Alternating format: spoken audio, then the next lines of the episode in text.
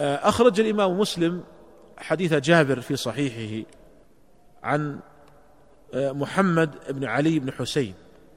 قال دخلنا على جابر بن عبد الله وكان في آخر عمره كبيرا في السن قد عمي. فقال سأل من القوم حتى انتهى إلي.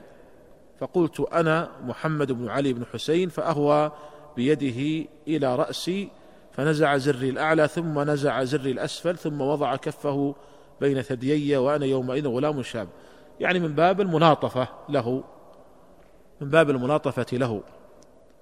فقال مرحبا بك يا ابن أخي سل عما شئت. أتى هذا الشاب محمد بن علي بن حسين يريد أن يستفيد من هذا الصحابي الجليل الذي لقي النبي صلى الله عليه وسلم قال فسألته وهو أعمى وحضر وقت الصلاة فقام في نساجة ملتحفا بها يعني في ثوب منسوج. كلما وضعها على منكبه رجع طرفاها إليه من صغرها ورداؤه إلى جنبه على المشجب. وإنما لم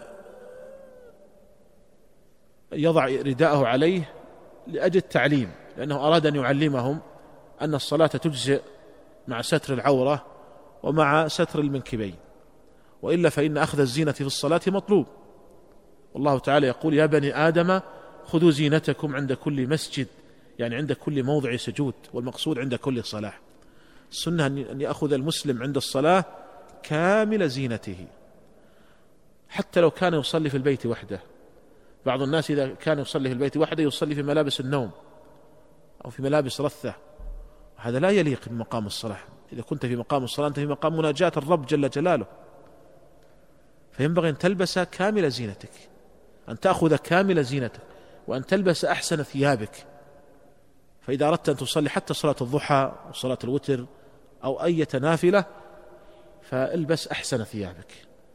وهكذا إذا صليت في المسجد. فينبغي الاهتمام بشأن الصلاة وأخذ الزينة فيها. يا بني آدم خذوا زينتكم عند كل مسجد.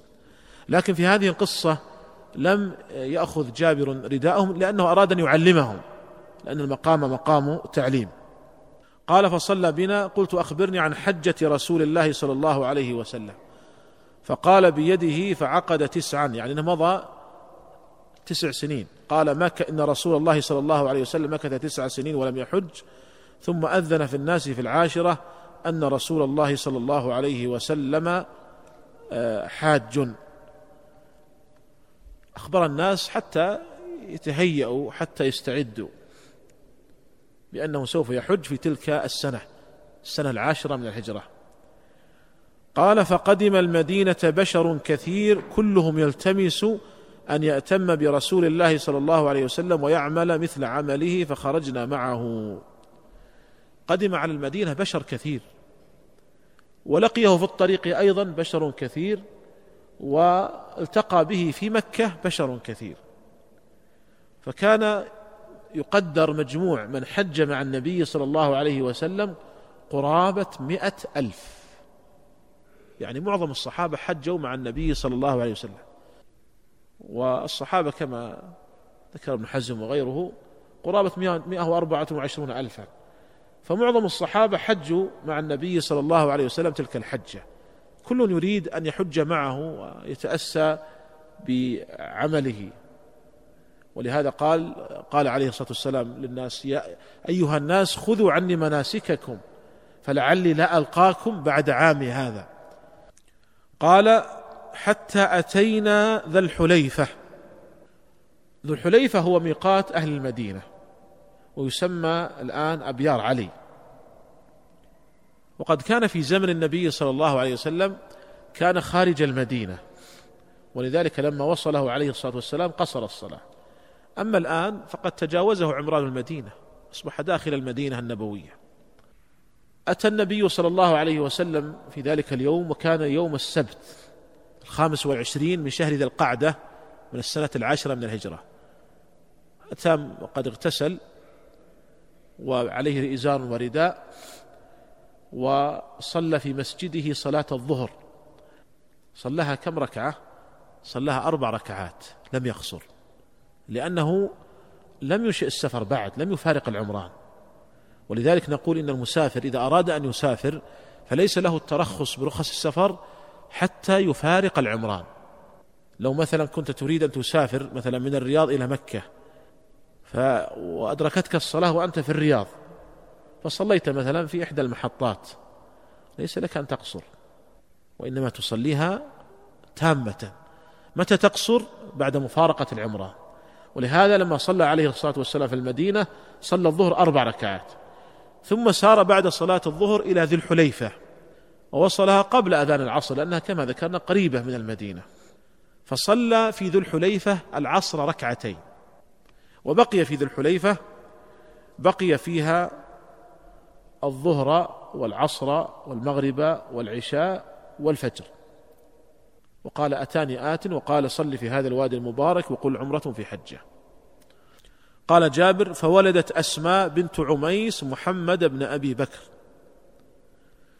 سبحان الله في تلك الحجة نجد أن امرأة ولدت وامرأة حاضت لأجل تعليم الأمة حتى تقتدي بهم نساء الأمة.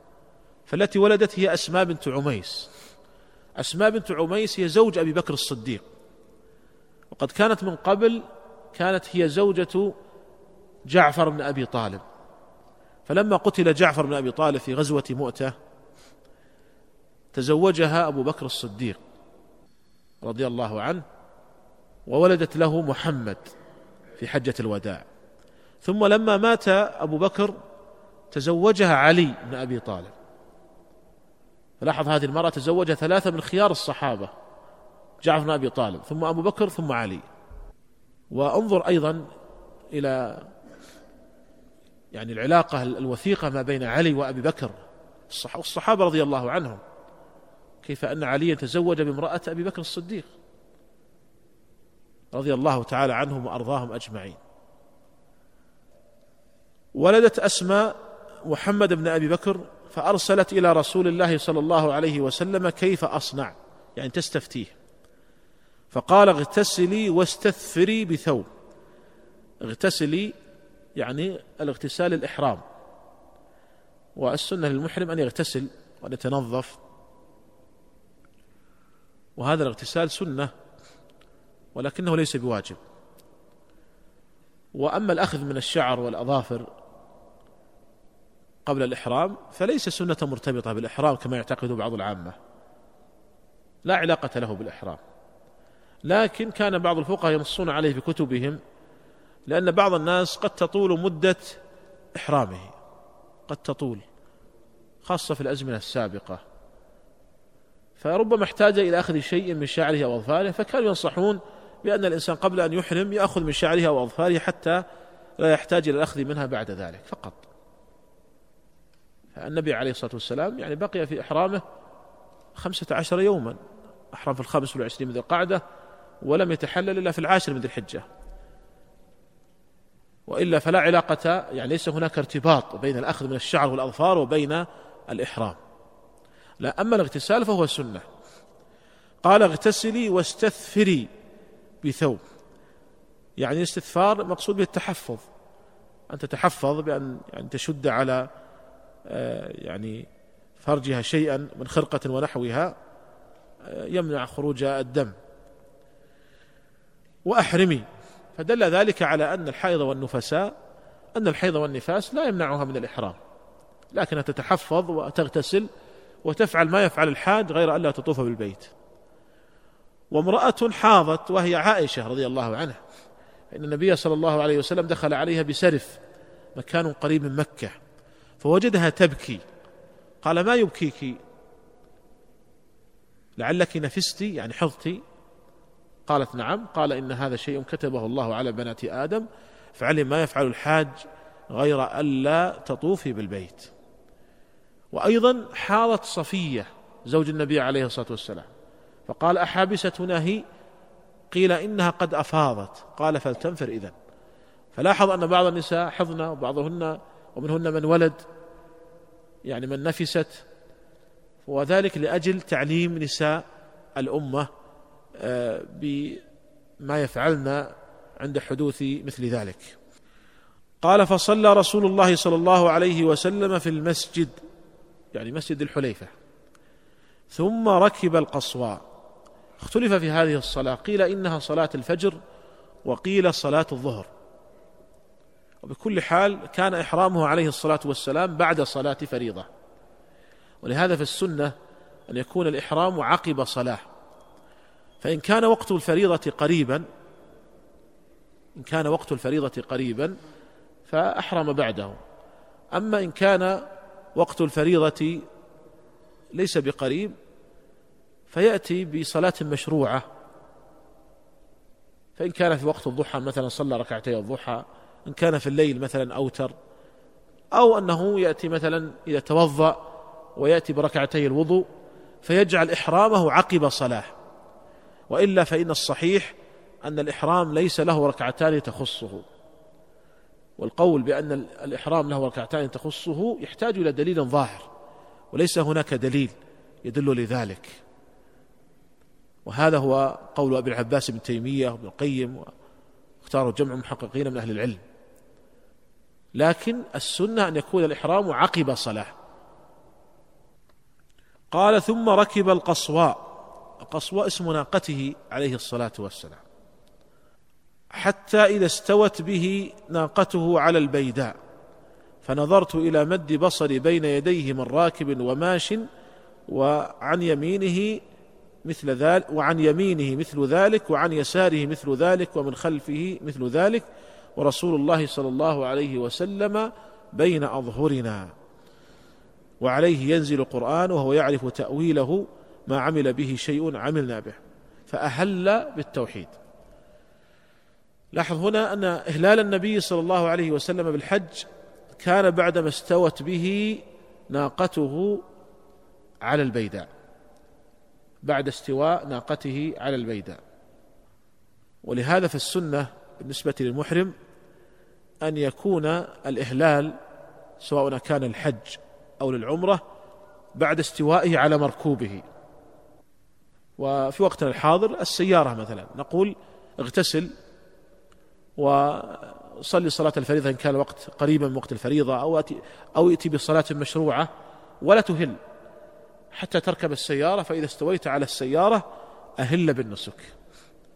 هذا هو الأقرب وهذا هو السنة في ذلك. لأنه عليه الصلاة والسلام لم يهل حتى استوت به ناقته على البيداء. والسنة أيضا قبل الإهلال أن يقول سبحان الله والحمد لله ولا إله إلا الله والله أكبر. كما جاء ذلك في حديث ابن عمر في صحيح البخاري. وبوب عليه البخاري. باب التسبيح والتحميل والتكبير عند الإهلال. وعلق على هذا الحافظ بن حجر قال هذه سنة قل من نبه إليها. يعني لا تجدها في كتب الفقه إلا ما ندر. فالسنة إذن أن أيضا قبل الإهلال أن تأتي بهذا الذكر التسبيح والتحميد والتكبير والتهليل ثم بعد ذلك تهل بالنسك. فإن كنت تريد الإفراد تقول لبيك حجا واللهم لبيك حجا. وإن كنت تريد القران تقول اللهم لبيك عمرة وحجا. وإن كنت تريد التمتع تقول اللهم لبيك عمرة. قال فأهل بالتوحيد لبيك اللهم لبيك لبيك لا شريك لك لبيك إن الحمد والنعمة لك والملك لا شريك لك. لاحظ كيف أن جابر كيف أن جابرا رضي الله عنه وصف تلبية النبي صلى الله عليه وسلم بالتوحيد. فأهل بالتوحيد لأنها اشتملت على تحقيق التوحيد لله عز وجل وإخلاص الدين لله سبحانه. لبيك اللهم لبيك لبيك لا شريك لك لبيك. وكانوا في الجاهلية يلبون ويقولون لبيك لا شريك لك إلا شريكا تملكه وما ملك. هذا من جهلهم. ما دام يملكك وما ملك كيف يكون شريكا؟ فهذا من جهلهم. ومعنى لبيك يعني إجابة لك بعد إجابة. إجابة لك يعني لندائك لنا بالحج على لسان إبراهيم الخليل عليه الصلاة والسلام لما نادى بأعلى صوت يا أيها الناس إن الله كتب عليكم الحج فحجوا. لبيك لا شريك لك لبيك لا شريك لك لبيك. إن الحمد والنعمة لك والملك لا شريك لك. فالحمد كله لله عز وجل والنعمة كلها لله والملك كله لله كل ما في السماوات والأرض إلا آتي له عبدا لقد أحصاهم وعدهم عدا جل وعلا. هو خالق كل شيء وما سواه مخلوق. قال وأهل الناس بهذا الذي يهلون به فلم يرد رسول الله صلى الله عليه وسلم عليهم شيئا منه. كان بعض الصحابة يلبي بهذه التلبية ويزيد عليها. فكان بعضهم يقول لبيك حقا حقا تعبدا ورقا. وبعضهم يقول لبيك ذا المعارج لبيك إله الحق. فكان عليه الصلاة والسلام يسمعهم ولا ينكر عليهم. ولهذا قال جابر فلم يرد رسول الله صلى الله عليه وسلم عليهم شيئا منك شيئا منه. لكن أيهما أفضل الاقتصار على تلبية النبي صلى الله عليه وسلم أو الزيادة عليها بما ورد عن بعض الصحابة؟ الأفضل الاقتصار على تلبية النبي صلى الله عليه وسلم لأن أكمل الهدي هدي النبي صلى الله عليه وسلم. لكن إن زاد المسلم بما ورد عن الصحابة فلا بأس. قال ولزم رسول الله صلى الله عليه وسلم تلبيته قال جابر رضي الله عنه لسنا ننوي إلا الحج لسنا نعرف العمرة وذلك ان قريشا كانوا في الجاهلية يرون أن العمرة في أشهر الحج من أفجر الفجور. يرون أن العمرة في أشهر الحج أنها من أفجر الفجور. فأراد عليه الصلاة والسلام أن يبطل هذا المعتقد. فأمرهم بالعمرة. هم كانوا كما قال جابر لا نريد إلا الحج. لكن أمرهم النبي عليه الصلاة والسلام بالعمرة لأجل إبطال هذا المعتقد. قال حتى إذا أتينا البيت معه استلم الركن فرمل ثلاثا ومشى أربعا. مكث عليه الصلاة والسلام في السفر كان قد سار في الخامس والعشرين من ذي القعدة ووصل إلى مكة ضحى الرابع من ذي الحجة. مكث قرابة عشرة أيام ما بين مكة إلى المدينة. عشرة أيام. ونحن الآن نقطعها في كم؟ في أربع ساعات. انظر إلى الفرق العظيم. هذا من نعم الله تعالى علينا في الوقت الحاضر. كما قال الله سبحانه والخيل والبغال والحمير لتركبوها وزينة ويخلق ما لا تعلم فمما خلقه الله تعالى مما لا يعلمه السابقون هذه السيارات وهذه الطائرات وهذه المركبات التي هي من نعم الله تعالى علينا. لاحظ أنه مكث عشرة أيام حتى يصل إلى مكة.